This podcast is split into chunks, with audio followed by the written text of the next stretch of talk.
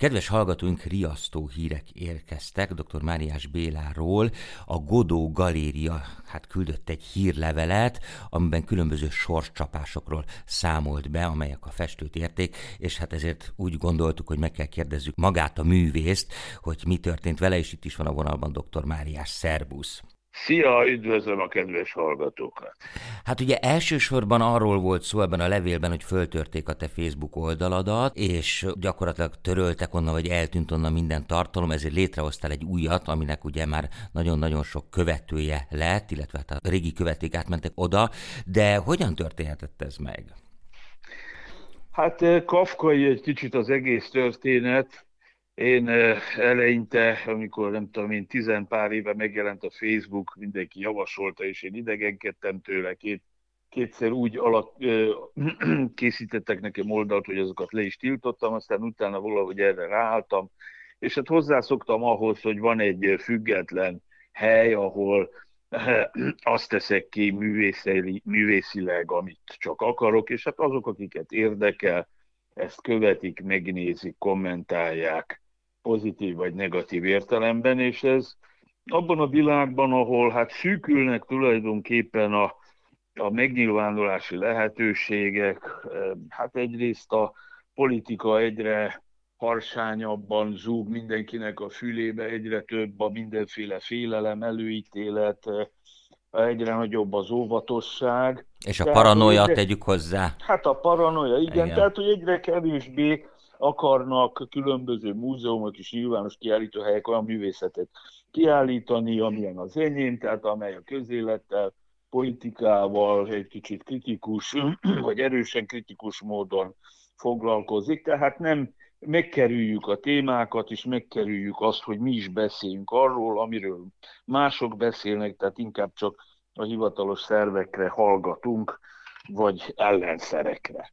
Na mhm. most ebben a világban, tehát ez jó volt, hogy nekem volt egy ilyen több mint 20 ezer követős kis mini múzeumom, és ez egyik napról a másikra egyszerre csak valaki elhappolta e fölött az irányítást, és, és nem akarta visszaadni, mindenféle saját cuccokat oda elkezdett kirakni, ezzel hát kompromittálva az én eh, addigi művészi eh, felfogásomat, meg emberi és egyéb megnyilvánulásaimat, értékrendemet, úgyhogy megpróbáltam ezt visszaszerezni, és akkor ütköztem egy érdekes, új, fantasztikus falba, hogy hát akár Kafkának a kastélya, ugye itt se lehet semmit megtudni, hogy ki is az, aki segíthetne, nem lehet személlyel kapcsolatba lépni, már mint a Facebook keretén belül. Nem, nem. Tehát annak ellenére, hogy hát bizonyos értelemben tíz éve munkatársak vagyunk, voltunk, ugye nem nagyon lehet senkitől emberi módon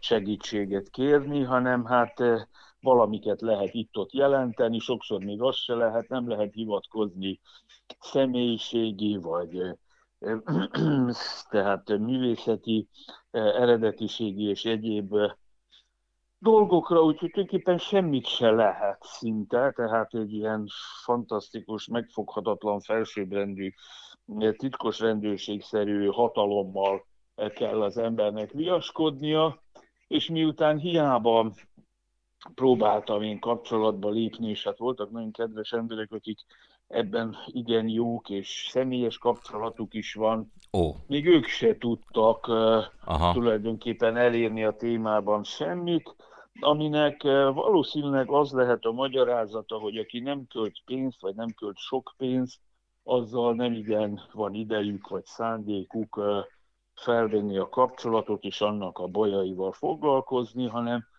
tulajdonképpen arra kényszerítenek, hogy afelé e, irányítják az embereket, hogy e, igazából minél többet költsenek, mert az jelent egy fokú, vagy minél nagyobb fokú biztonságot. És hát amikor egy hivatalos e, tiltakozást vagy feljelentést tettem, azután le is lőtték az oldalt, úgyhogy most egy nem is érhető el ez a régi, a kis DR-rel, Deremáriás oldal is lett helyette egy szaba betűvel kiírva, tehát a doktor Máriás oldal, ahol hát én próbálom pótolni a régi anyagokat, festményeket, szövegeket, egyebeket, de hát nyilván tíz évnyi e, termést, mindenféle kiállításoknak a dokumentációját, fotóit, videóit, és így tovább nem lehetséges, de hát azért majd igyekszünk épp elég. A fontosabb dolgok azok megvannak, és azokkal azért lehet ezt pótolni, úgyhogy minden esetre igyekszünk ezt a úgymond független magánmúzeumot azért újraindítani, és ott mindenkinek elérhetővé tenni az, ami hát itt a műhelyben készül.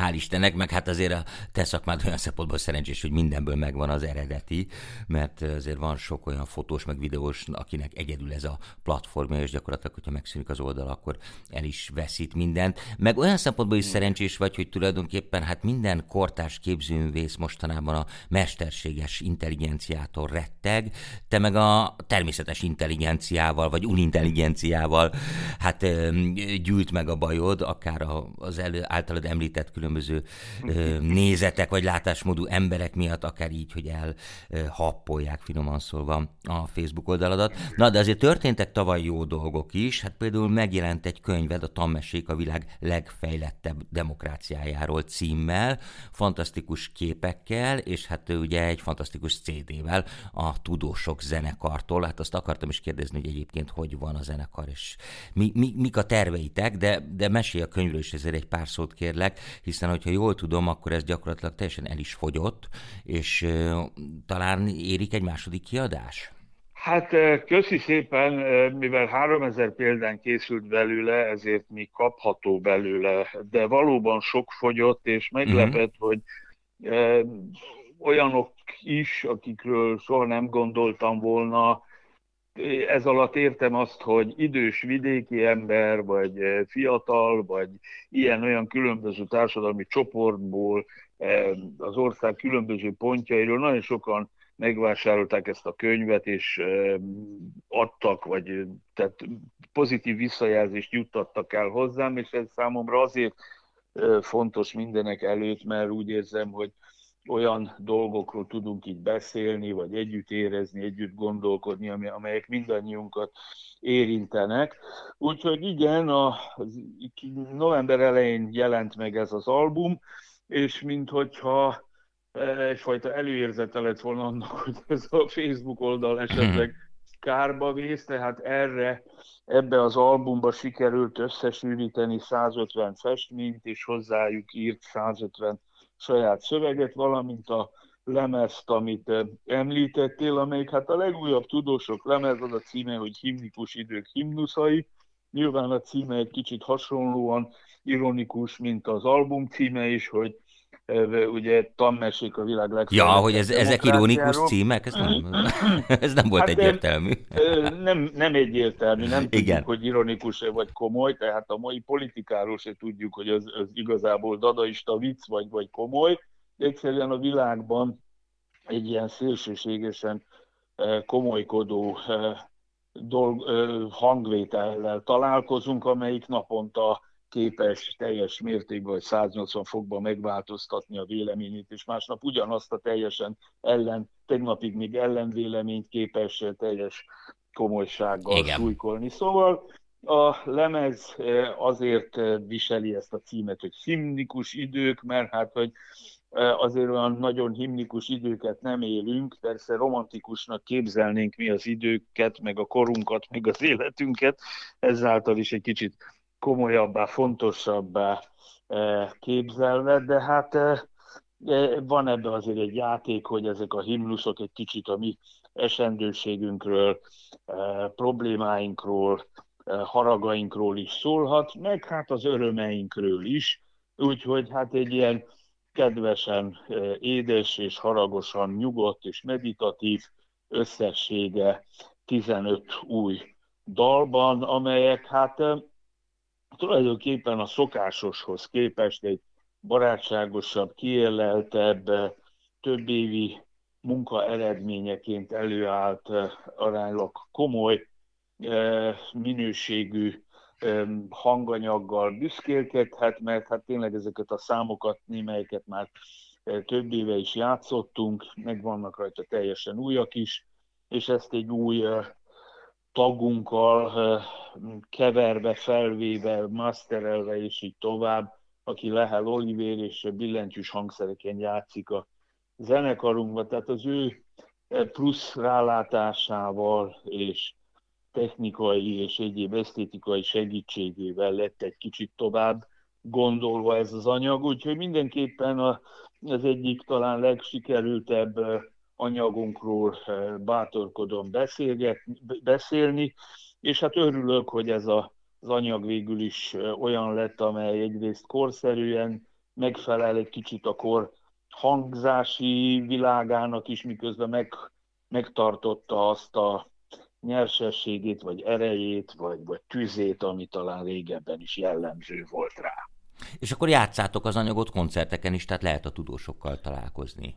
Igen, igen, úgyhogy lehet uh, tudósokkal találkozni. Február 24-én lesz egy nagyobb koncertünk a Dürer uh, nagy termében, Tilos Farsam keretében lesz egy ilyen uh, alternatív alternatívan progresszív és, és népszerű zenekaroknak a, mondjuk úgy, hogy egy, nap, egy napi nagy farsangja vagy kavalkádja, amire hát minden, mindenképpen érdemes lesz ellátogatni.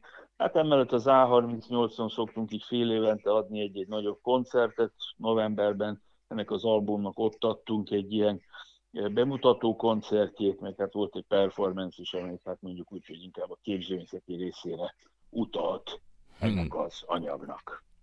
És hát megnyílt egy kiállításod is, ugye a CEU Nádor Event Centerében, ami a Nádor utca, Nádor utca 15-ben van, azt hiszem, és hát ennek is izgalmas a címe, a magyar-amerikai kapcsolatok javítása nemzetstratégiai és kortás művészeti prioritás.